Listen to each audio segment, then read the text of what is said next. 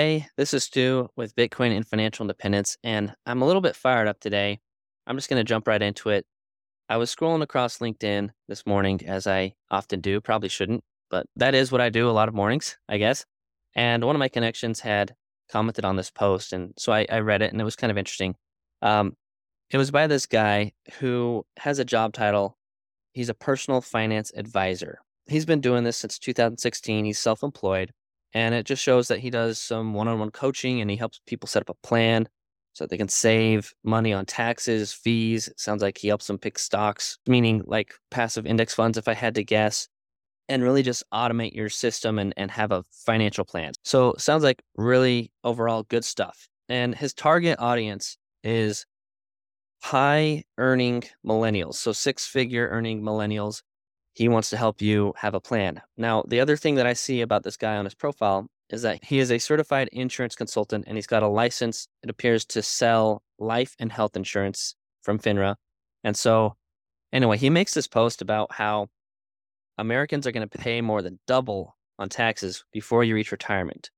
Uh, this makes most savings plans obsolete. So he's arguing that because taxes are going to be so high in the future, whatever you're saving right now is negated. It doesn't matter. If you're saving 10%, how's that going to help you when taxes are twice as much, right?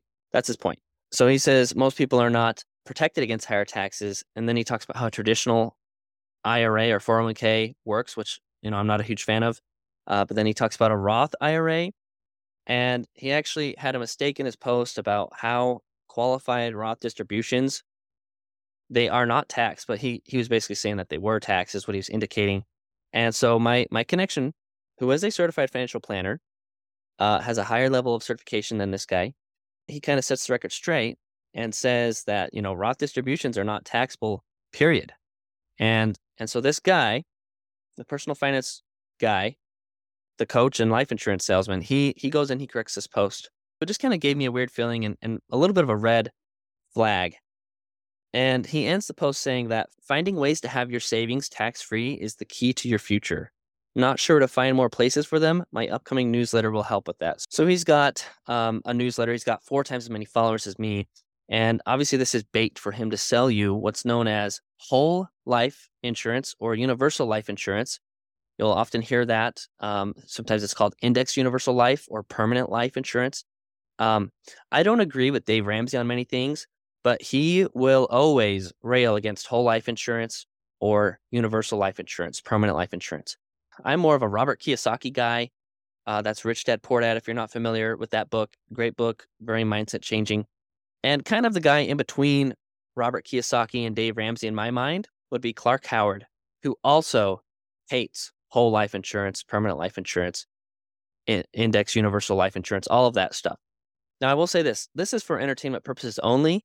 I'm not a financial advisor. Both of these guys are more qualified than me to speak on these subjects, but it just struck me as odd. You know, I started my Roth IRA in 2009 when I was 18 years old. My dad explained it to me, and I've known how they work for the last 14 years, and this guy's been doing it for seven years. And this is his full time thing, though. Like for me, investing is a hobby. I work in IT, uh, but this guy who's been supposedly in it all day, every day for seven years does not. So, so it just kind of struck me as odd. And so I just wanted to make this little comment about how to save on taxes because what the rich people do, uh, let's just take your, your hypothetical rich person. They have $10 million in assets. It doesn't matter what it is.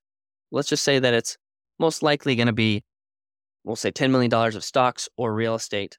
And what rich people do is they never sell. So they never pay capital gains tax. They never get taxed because they never sell. It's that simple. What do they do instead?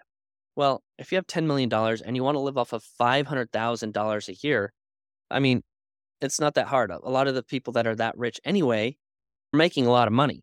And even the dividend payment on $10 million in stocks would be $300,000 at a 3% dividend, which is roughly what you can get in the stock market in a dividend fund. But anyway, let's just say that they want to live off of $500,000. What the rich people do is they borrow against their assets. And because they're rich and they're high income, they don't sell. They just keep adding to the pile, but they want to live a little bit. Maybe they want to spend more than they make that year to buy their uh, to buy their private jet or whatever else. You know, whatever perception we have that rich people do hypothetically. Uh, What they do is they will borrow against their stock at a margin account. Since they are rich and they have high income, they have the best credit scores, they get really cheap interest rates. So all they do is borrow, defer that money, they defer payments. Uh, I'll tell you what this investor did in 2009. This investor that I know bought a house in cash. It was a $250,000 house and he paid full price, owed nothing on it. And then he went and got what's known as a home equity line of credit for $200,000. So, so now he's made available 80% of what he paid for the house. And this is pretty typical as far as a HELOC or a home equity line of credit goes.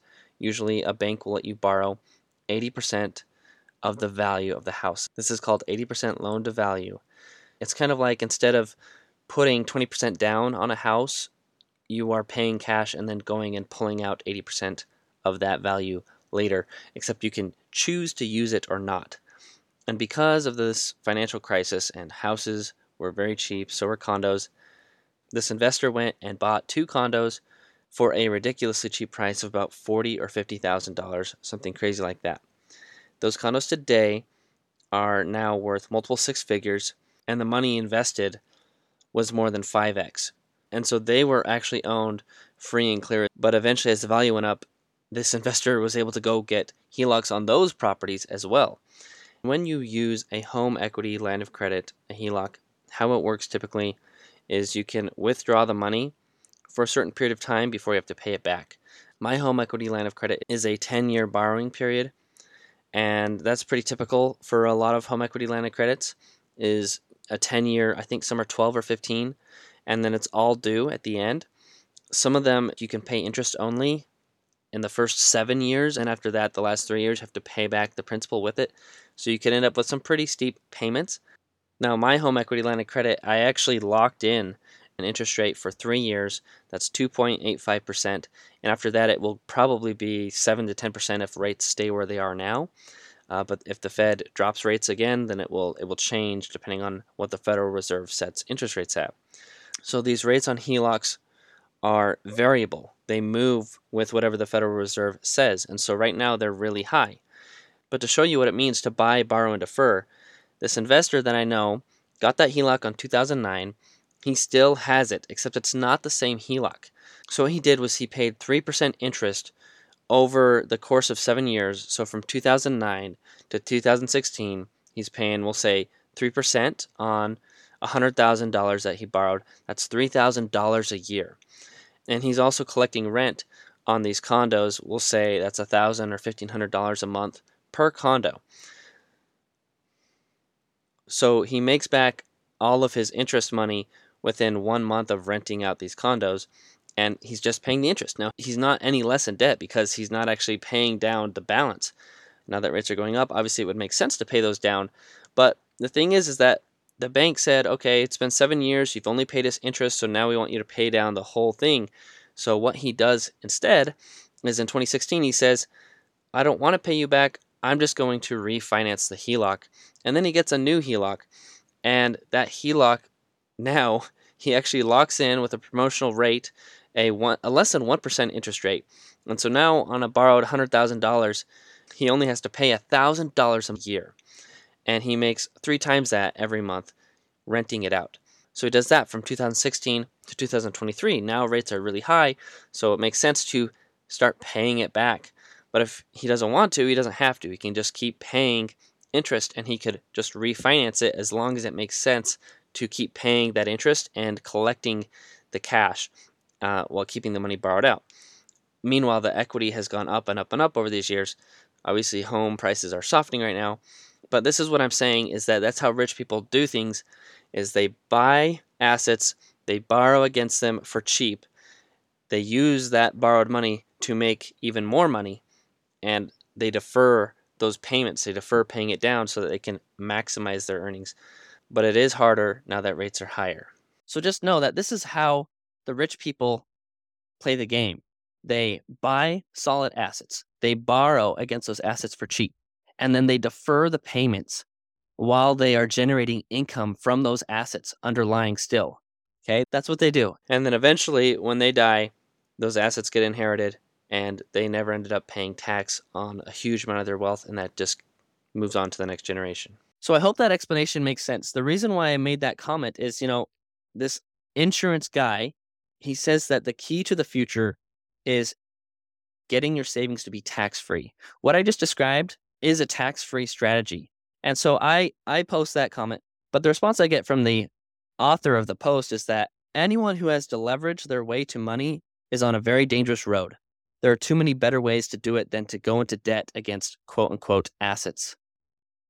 And so I just respond like, yes, there's risk, eh, but it can be managed. This is a double edged sword, but this is what the rich people do in reality.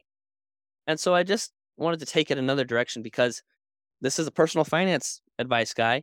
Uh, I just said also make sure to allocate a percentage of your portfolio to Bitcoin, which has the best risk adjusted returns out of all asset classes.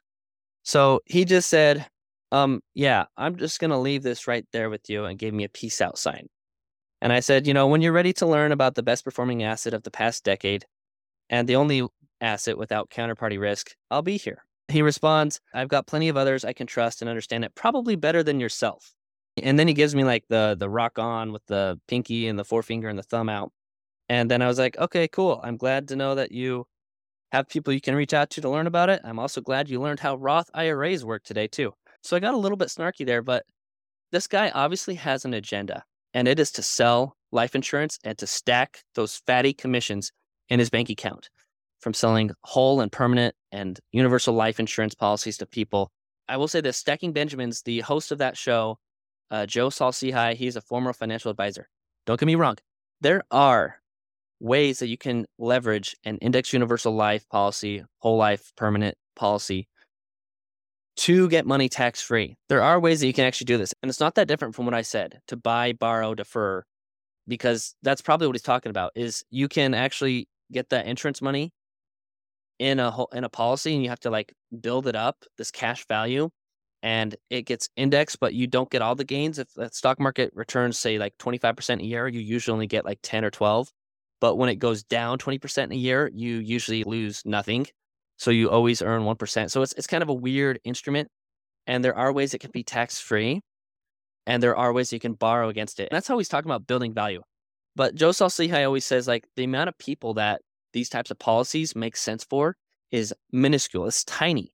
But in some instances, it really can work. So if you want to learn more about it, I'm sure you can learn more about it somewhere else, but I am not the guy for that. The real point that I'm trying to make is that this guy just totally dismisses me when I talk about Bitcoin. And that's fine. But what really gets me is that we as Bitcoiners are dismissed without a second thought. People don't want to learn, people think it's a scam. We are still extremely early to Bitcoin. And you want to talk about what people say versus what they do. Um, I came across a website recently that was pretty interesting. It is called theyownbitcoin.com. And it's a list of famous people who have publicly confirmed their ownership of Bitcoin as well as politicians who openly support it. And there are many other famous people who do, in fact, own Bitcoin, but have not publicly announced it. So there's a source for everybody. And I may have mentioned this recently, but Tim Cook, the CEO of Apple, owns Bitcoin. So does Elon Musk. Jack Dorsey, who is the, the co founder of Twitter and CEO, Block and Square at this point.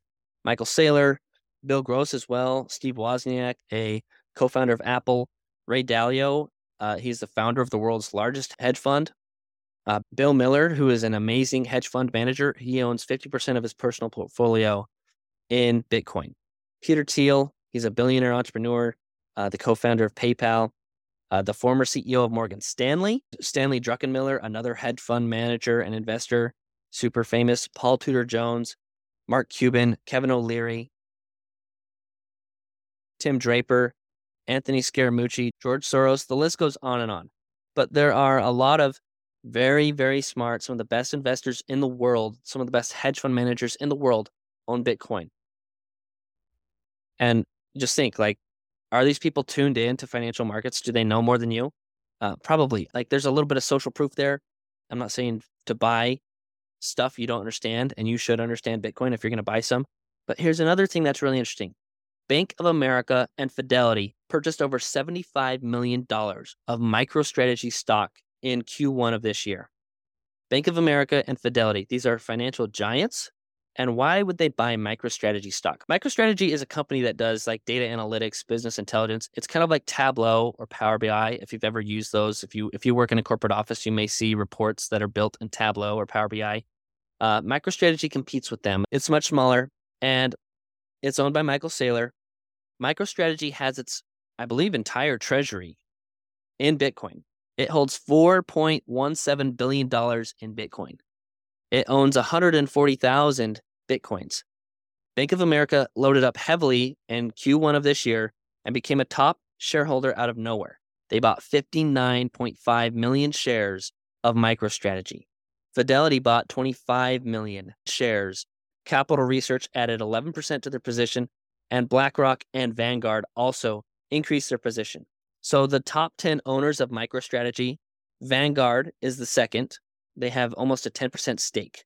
BlackRock, which is the largest asset manager in the world, they own 6.24%. That's their stake in MicroStrategy.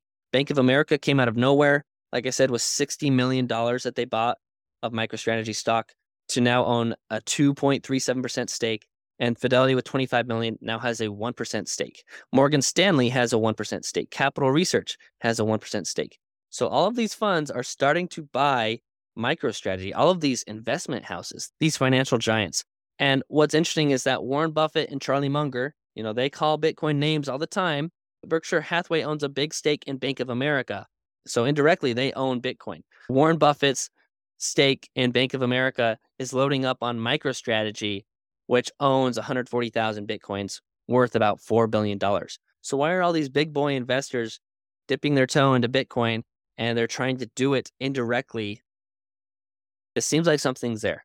And I'll just end on this note that some of the people that are the most opposed to Bitcoin are the people that are in the financial advice industry. They're certified financial planners, financial advisors, people with a Series 67, 65, whatever from FINRA, things like that, they all seem to have like this this thing just out to get Bitcoin and dismiss it. I, and I wonder why that is. I can't help but think that it's because they are threatened. It threatens their livelihood because what they're trying to do for you, all these financial advisors, they're trying to help you save your money and to invest your money and to, to fight inflation and outpace inflation. But Bitcoin is just, it has no inflation. It's a hard asset with a static supply, a supply that is unchanging and the demand for it is going up. So it's really the only asset that you can preserve your hard work in, your time in, and all the time you spend at your job that you will never be diluted, you will never be debased. No one can mess with your percentage of the overall Bitcoin supply. Bitcoin has the best risk adjusted returns out of any other assets over a four year period.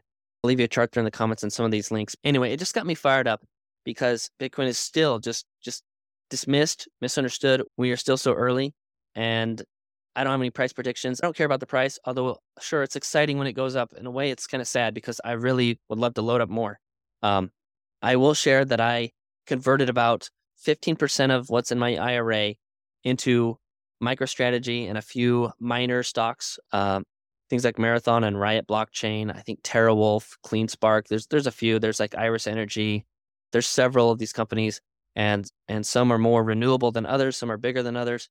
And i didn't even get to touch on this but the wall street journal put out this terrible it's, it's like a hit piece on bitcoin that's so misinformed. They doctored up photos uh, showing smog and smoke all around a bitcoin mining facility where there are no emissions. You could just say it's a crock. It's a load of nonsense. The article cherry picked so much data it's been debunked it's just been attacked and destroyed by people that are checking the facts. It's an obvious attack on bitcoin and what's funny is Natalie Brunell also came and made some posts about the New York Times and their history. I mean, I mean, sure, I've read the New York Times. They have some good stuff every once in a while. But according to Nat Brunell's research, who is a reporter, she has a journalism background. She points out that the New York Times rejected the promise of airplane technology, early cars, space travel, and the internet. They also predicted in the 1970s that there would be an ice age. So we can expect them to get Bitcoin wrong at first, too. They'll catch up eventually. And then there was also an article from 2006 that says, don't fear the bubble, right before we had the great financial crisis. So I would say if you trust the New York Times, start taking it with a grain of salt, whatever they say, because their track record is not very good. All right, I've rambled enough. I've got that off my chest. don't buy whole life or universal life or permanent life insurance. Uh, make sure if you do work with a financial advisor that they are fiduciary in all aspects. Ideally, you would go with a fee only financial advisor. If you are paying assets under management, you are getting ripped off. Just going to throw that out there. Um, but do your own research. And if you found this helpful, please share it with a friend. Remember, financial independence is doable, and I'll be back with you soon.